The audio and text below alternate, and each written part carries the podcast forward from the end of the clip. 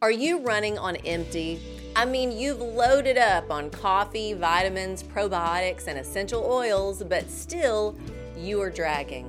So often it's a challenge to simply put one foot in front of the other, literally. Well, I'm going to keep it real today and let you in on my most recent life experiences and what God has been showing me through this season of running on empty. For the past four to five weeks, I have walked through some significant illness and physical struggles. It began with an ovarian cyst that ruptured and landed me in the ER.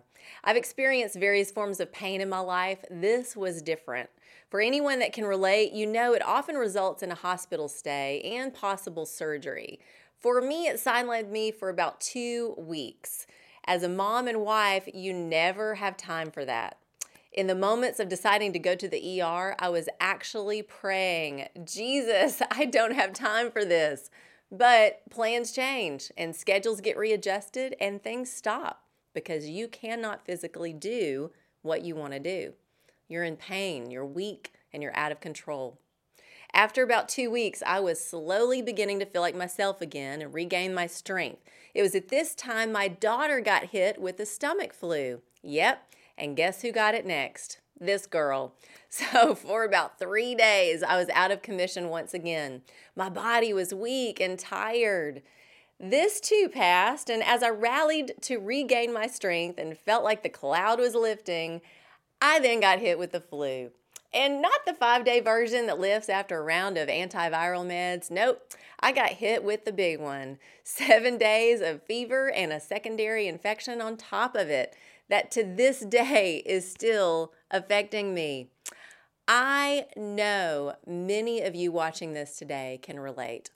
Just in my circle alone, the prayer requests are many, whether it's sickness or dealing with some unexpected pain or hurt, it leaves you empty and at times feeling hopeless. As I've walked through this, I've thought back to the words of Jesus in the Garden of Gethsemane right before his arrest. He takes Peter, James, and John to watch and pray with him. Mark 14 37. Then he returned to his disciples and found them sleeping. Simon, he said to Peter, Are you asleep? Couldn't you keep watch for one hour? Watch and pray so that you will not fall into temptation. The spirit is willing, but the flesh is weak. Jesus is in his final hours, preparing to take on the sins of the world. He is praying earnestly and feeling overwhelmed with sorrow and the weight of what is about to take place. He brings his closest friends with him to watch and pray. They fall asleep. Not just once, but three times, Jesus comes back to find them asleep. Why couldn't they stay awake? Their bodies craved rest. Their eyes were weary. The physical ache and desire became a distraction that took over the invitation to pray and seek the Father in those hours with Jesus in the garden. Jesus' words invite us today in our weak conditions watch and pray so that you will not fall into temptation. The enemy is waiting in our suffering to tempt us to doubt. He waits in our pain to tempt us to be afraid.